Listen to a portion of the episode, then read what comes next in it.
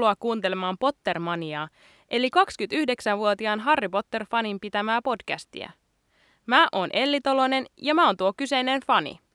Mulle on kertynyt vuosien aikana paljon erilaisia huomioita ja teorioita, joita mä haluan jakaa muidenkin tietoon. Tässä podcast-sarjassa mä käsittelen aihe kerrallaan kirjasarjan ilmiöitä ja tarjoan salakäytävän sen mysteereihin. Siitä hetkestä alkaen, kun mä viime helmikuussa aloin tekemään tätä podcastia, mä oon saanut useilta teiltä kuulijoilta kysymyksiä liittyen Harry Potteriin. Yleensä ne alkaa niin, että mulla olisi yksi kysymys, jota mä oon miettinyt, ja en oikein keksi, että keneltä muulta mä voisin kysyä. Pakko nyt oikeasti ihan pysähtyä tähän, koska, okei, okay, okei, okay, tää on aika huippua. Mä oon luonut itselleni tällaisen tilanteen, että osa mun työtä on se, että mulle entuudestaan tuntemattomat ihmiset laittaa mulle viestiä ja kysyy juttuja Harry Potterista. Tää, tää, tää on oikeasti mulle vähän niin kuin lapsena aina miettii, että oispa siistiä olla ammatiltaan karkkien koemaistaja. No niin, tai niin, ketä mä nyt tässä oikeasti huijaa, koska mä oon miettinyt sitä myös aikuisena. Ja mä oon miettinyt sitä aika monestikin. Varmaan viimeksi tänään. No, joo, kumminkin. Lähti sivuraiteille. Mun piti sanoa, että yksi tärkeä asia, jonka mä opin Laajasalon opistossa, oli se, että jos sulla on mielessä joku kysymys, niin todennäköisesti joku muu miettii sitä samaa kysymystä. Tämä oppi mielessäni mä päätin koota kysymykset yhteen ja tehdä jakson siitä, kun mä vastaan teidän lähettämiin kysymyksiin. Ennen kuin siirrytään itse asiaan, niin mä haluan painottaa, että mä en missään nimessä kuvittele, että mulla itsellä olisi kaikki faktatieto Harry Potterista. Mä oon ihan samalla tavalla kirjojen ja googlailun ja leffojen ja Pottervikin armoilla kuin kaikki muutkin. Mulla ei ole mitään sisäpiirin tietoa ja joissain asioissa mä joudun arvailemaan ja sanomaan, miten asiat mun mielestä on mennyt. Sen lisäksi mä teen myös muita töitä tällä hetkellä, ää, pääasiassa uutis- ja ajankohtaistuotannoissa, joten todellakin on mahdollista, että joku J.K. Rowlingin haastattelu on jäänyt multa lukematta. Jokaisen jakson alussa mä esitän Harry Potterin liittyvän tietovisakysymyksen, jonka vastaus selviää jakson aikana puhutuista aiheista. Tämän jakson kysymys tulee tässä. Kuudennessa kirjassa Ginny valehtelee, että Harrilla on tatuointi rinnassa. Mikä tatuointi Harryllä tuon valheen mukaan olisi? No niin, ensimmäinen kysymys. Saako jästivanhemmat tulla tylypahkaan, kun ne kerran voi mennä myös viistokujalle? Eikö näissä paikoissa ollut jästinkarkoitusloitsuja? Tämä on todella hyvä kysymys, ja pakko myöntää, että mä en itse ollut edes tullut ajatelleeksi koko asiaa. Tähän alkuosaan mulla kuitenkin on vastata kirjoista löytyvää faktaa. Jästivanhemmat saa tulla tylypahkaan samalla tavalla kuin velhovanhemmat. Eli sellaisissa tilanteissa, kun lapsi on esimerkiksi loukkaantunut vähän vakavammin tai, tai hän tarvitsee muuta tukea. Mä perustan tämän mun vastauksen siihen, että kun neljännessä kirjassa Harry Potteria liekehtivä pikari Harri kilpailee kolmiverhoturnajaisissa, niin silloin ennen viimeistä koetusta kilpailijoiden perheenjäsenet tulee paikalle kannustaan ja antaa tukensa. Harrin tueksi saapuu Ronin perheenjäseniä, eli Molly Weasley, Ronin äiti, ja sitten yksi Ronin veljistä. Silloin Harry mainitsee, että oli jo hetken luullut, että Dursleyt olisivat saapuneet paikalle, ja Molly suipistelee suutaan ja selkeästi paheksuu, kun he eivät tulleet. Tästä mä päättelen, että heille on Harrin selän takana tarjottu tilaisuutta saapua paikalle. Mä myös epäilen, että aika harva vanhempi lähettäisi lastaan mihinkään, missä olisi erikseen mainittu, että te ette sitten saa tulla tänne edes tutustumiskäynnille. Tämän lisäksi tiedetään myös, että tylypahkassa basiliskin katseesta kuollut murjottava myrtti oli jästisyntyneen. Kun Myrtti oli menehtynyt ja Tom Valedro meni lavastamaan Hagridia syylliseksi, hän mainitsi, että kuolleen tytön vanhemmat ovat tulossa. Eli se, että jästivanhemmat saa tulla tylypahkaan, on mun mielestä näiden tietojen valossa ihan faktaa. Mutta se, että kannattaako heidän tulla, niin ihan joka tilanteessa en välttämättä tulisi. Se on ihan asia erikseen. Totta kai, jos sun lapsi on loukkaantunut, niin kyllähän sä ilmannut paikalle. Mutta mä en mitenkään voi olla ajattelematta, että kyllä mun mieli saattaisi vähän järkkyä, jos mä vanhempana näkisin kaikki ne vaaratilanteet, joihin lapset tylypahkassa joutuu. Mitä noihin jästinkarkaitusloitsuihin tulee, niin tätä mä en tietenkään voi faktana tietää, mutta mä epäilen, että ne loitsut pätee vain jästeihin, jotka ei tiedä taikamaailmasta tai jotka ei tietoisesti ole menossa juuri tylypahkaan tai vaikka viistokujalle. Toinen vaihtoehto on, että ne loitsut puretaan siksi ajaksi, mutta mä en pidä sitä kovin todennäköisenä vaihtoehtona, koska kyllähän viistokujallakin käy ympäri vuoden porukkaa. Eihän se nyt niin voi mennä, että jästeille ilmoitetaan, että te pääsette sitten viikolla 32 ja 51 käymään täällä, kun me puretaan ne loitsut silloin. Joo, ei, ei, ei, ei, ei. Kyllä se on se eka vaihtoehto. Ja vaikka tätä ei erikseen kysyttykään, niin mainitaan vielä. Se, että jästit pääsee viistokujalle, on tietysti myös fakta, koska Hermionen vanhemmat ovat hänen mukanaan ostamassa koulutarvikkeita ainakin toisessa ja kolmannessa kirjassa.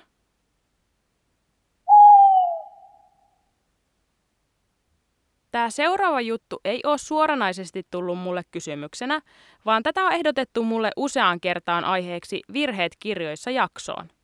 Mutta mä nyt mielivaltaisesti aion muuttaa tämän kysymykseksi. Eli, miksi kolmannessa kirjassa sanotaan, että Hermionella on synttärit syyskuussa, vaikka kuudennen kirjan ilmiintymiskokeissa väitetään, että hän olisi ollut vanhempi kuin Harry ja Ron? Okei, eli Kolmannen kirjan alussa Harry, Ron ja Hermione menevät viistokujalla käymään ihmeiden eläinkaupassa, koska Hermione on saanut vanhemmiltaan rahaa syntymäpäivälahjaa varten. Hermione on ajatellut ostaa pöllön, mutta muuttaakin lopulta spontaanisti mielensä ja päätyykin ostamaan kissan, eli koukkujalan. Tämä kohtaus on siis myös siinä mielessä kirjan lopputuloksen kannalta suuressa roolissa. Silloin käy ensimmäistä kertaa ilmi, että Hermionen syntymäpäivä on syyskuussa.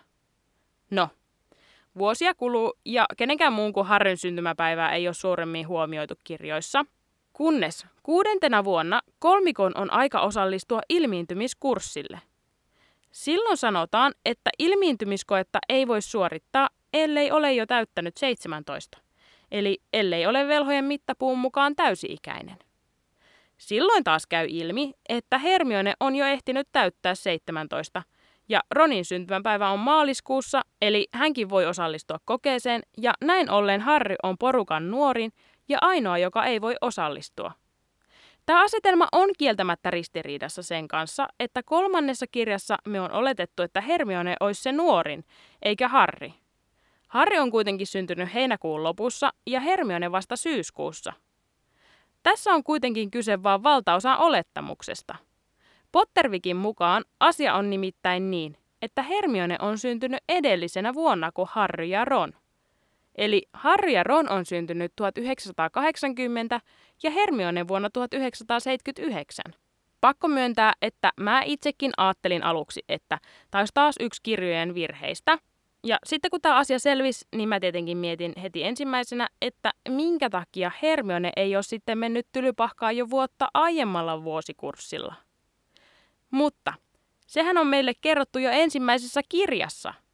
Tylypahka aloitetaan, kun ollaan 11-vuotiaita. Lukukausi alkaa ensimmäisenä syyskuuta ja Hermione oli 11-vuotias vielä hetken aikaa, kun hän aloitti tylypahkan. Jos hän olisi aloittanut vuotta aiemmin, hän olisi ollut vielä 10-vuotias. Tämä on sinällään vähän outoa, kun sittenhän Harry ja Hermione ikäero olisi käytännössä melkein kokonaisen vuoden – mutta niinhän se on meillä oikeassakin elämässä, että toinen on voinut syntyä samana vuonna tammikuun alussa ja toinen joulukuun lopussa. Näillä tyypeillä on melkein vuosi ikäeroa, mutta silti he voi olla samalla luokalla. Sitten seuraava kysymys. Kopioiko monijuomaliemi myös kehon muokkaukset, jos joku on ottanut esimerkiksi silikonit tai tatuointeja? Nyt pistit oikeasti pahan ja faktaa täältä ei ole nyt tarjolla. Mä kuitenkin vastaan tähän, että kyllä kopioi. Ja tässä tulee perustelut. Kun Bartikyyry junior neljännessä kirjassa muuttuu villisilmän vauhkomieleksi, niin silloin kaikki vauhkomielen arvet kopioituvat juoman avulla. Mukaan lukien hänen silmäkuoppansa ja puoliksi amputoitu jalkansa. Toisaalta, kaikki nuo vauhkomielen jutut on kuitenkin hänen omaa kehoaan ja ehkä ennemminkin puutoksia, kun taas tatuoinnit ja silikoonit on jälkikäteen lisättyjä juttuja. Ne ei ole semmosia, mitkä sun kropassa olisi luonnostaan. Mutta mulla on tähän toinenkin esimerkki. Viimeisessä kirjassa, kun Harri saatetaan viimeisen kerran pois likusteritieltä, kuusi Feeniksin killan jäsentä muutetaan monijuomaliemen avulla Harrin näköiseksi. Ron on yksi muuttuneista ja sanoo heti, että arvasi Ginin valehdelleen tatuoinnista. Sillä hän viittaa siihen, kun Ginny edellisenä kouluvuonna oli kertonut, että häneltä oli tultu kysymään Harrin tatuoinneista, ja hän oli sanonut, että Harrin rintaan on tatuoitu lohikäärmeen ja tarkemmin sanottuna unkarilaisen sarvipyrstön kuva.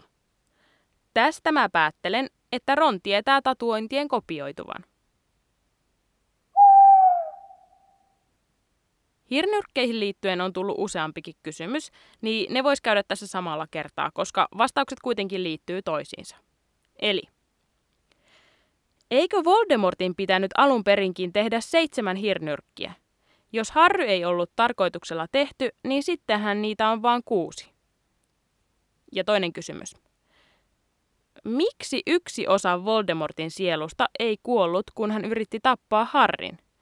Jos hän siihen mennessä oli tehnyt viisi hirnyrkkiä, niin eikö silloin olisi pitänyt siirtyä käyttämään jotain niistä ja alkuperäinen olisi kuollut? No niin. Nämä hirnyrkkihommat on oikeasti todella sekavia. Ja tässä mun 20 vuotta kestäneen Harry Potter-taipaleen aikana mä oon monta kertaa huomannut tajuneeni jonkun osuuden niistä väärin. Toivottavasti tämä menee nyt kuitenkin oikein. Eli pitää muistaa se, että Volde ei tiennyt, mitä tulisi tapahtumaan Kodrikin notkossa. Hän ei tiennyt, että hän tulisi menettää siellä voimansa. Hänen oli tosiaan alun perin tarkoitus jakaa sielunsa seitsemään osaan, mutta ei siis tehdä seitsemää hirnyrkkiä, vaan kuusi.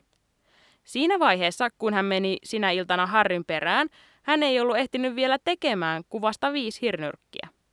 Ja sitten kun Voldemort meni Godricin notkoon tappamaan Harrya ja tappokirous kimpos häneen itseensä takas, niin hän ei kuollut, koska hän ei voinut kuolla. Mä itsekin ajattelin aluksi, että se osa, joka hänessä oli, olisi tuhoutunut ja joku hirnyrkeistä olisi niin sanotusti herännyt eloon. Mutta se ei mene niin, vaan se menee niin, että hirnyrkit ei herää eloon alkuperäisen sielun kuollessa, vaan niin kauan kuin hirnyrkkejä on jäljellä – niin se alkuperäinen sielun osa ei voi kuolla. Ja sillä ei siis ole väliä montako niitä on. Riittää, että niitä on edes yksi. Voldella vaan oli niitä niin monta, koska hän halusi ottaa oikein kunnolla varman päälle. Eli niin kuin kirjoissa sanotaan, niin silloin hän on tehnyt itsestään niin kuolemattoman kuin vaan voi tehdä. Kun moni just miettii sitä, että miksei alun perinkin tapettu vaan Voldemortia ja sen jälkeen rauhassa metsästetty hirnyrkkejä, niin jos niin olisi tehty, niin sittenhän olisi ollut taas sama tilanne kuin aiemmin. Eli Voldemort olisi päässyt piiloutumaan ja lopulta jollain ilveellä hän olisi onnistunut palaamaan valtaan. Ja sitten kun hirnyrkit olisi tuhottu, niin sittenhän porukalla olisi ollut melkoinen dilemma, kun se alkuperäinen sielu olisi voinut piiloutua käytännössä mihin vaan. Mutta Siis tähän Voldemortin paluuseen liittyen mulla on ollut myös itsellä harhaluulo, jonka mä tajusin vasta viime lukukerralla. Eli, eli todella surullisen myöhään. Kun mä siis luulin, että koska Voldemortin paluu neljännen kirjan lopussa tapahtuu hautausmaalla hänen isänsä haudalla, niin hän otti käyttöönsä isänsä vanhan ruumiin, koska hänen oma ruumiinsa oli tuhoutunut. Näin jälkikäteen kun miettii, niin miksi ihmeessä hän haluaisi isänsä ruumiin? Kun hänen isänsä oli hänen itse tappamansa ja halveksimansa jästi. Ei edes jästisyntyinen, vaan ihan täys jästi. Tämän lisäksi hänen isänsä ruumis oli varmasti siinä vaiheessa jo aika lailla maatunut, eikä enää edes käyttökelpoinen. Tälle mun harhaluulolle ei ole mitään järkevää selitystä, koska kyllähän kirjassa koko ajan puhutaan siitä, kuinka Voldemort sai ruumiinsa takaisin. Siitähän mä olisin koko homma voinut päätellä. Mulla on ollut tapana yrittää laittaa loppuun aina kevennyksiä, niin tehdään sellainen nytkin. Viimeinen kysymys kuuluu näin. Miksi huispauksessa kukaan ei kutsu sieppiä kutsuloitsulla? Voi vitsit, kun munhan on nyt myönnettävä semmonen, että mulla on huispauskautta aikojen kirja, mutta se on hukassa. Mä oon melko varma, että sitä ei ole annettu tai myyty mihinkään, mutta mä en löyä sitä. Myös mun äiti on etsinyt sieltä Oulusta mun porukoitten luota, mutta ei ole löytänyt. Multa on pyydetty monta kertaa jaksoa huispauksesta, ja koska mä en ole saanut aikaiseksi ostaa uutta tai lainata sitä kirjastosta tai mitä ikinä, niin mä en ole voinut tehdä sitä vielä. Tästä johtuen mulla ei ole mitenkään terävintä kuvaa huispausjuttujen yksityiskohdista, mutta eikö se nyt mene näin? Sieppiä ei kutsuta samasta syystä, kun muitakaan taikoja ei tehdä huispauspelin aikana. Pelaajilla saa olla sauvat ja niitä saa käyttää hätätilanteessa, jos esimerkiksi tippuu vaikka luudalta, tai kun Harry taiko kolmannessa kirjassa suojeliuksen, kun Draco Malfoy kavereineen esitti ankeuttajaa. Mutta pelin aikana sauvaa ei saa käyttää muita pelaajia vastaan tai loitsia palloja. Ja kuten me tiedetään, niin sieppi on vain yksi huispausottelun palloista. Mun mielestä ihan järkevää, että tällainen linjaus on tehty, koska muutenhan koko pelissä ei olisi mitään järkeä. Tässä oli taas tämän kerran jakso. Jos sulla herää kysymyksiä liittyen Harry Potteriin, niin laita se mulle vaikka Instagramissa.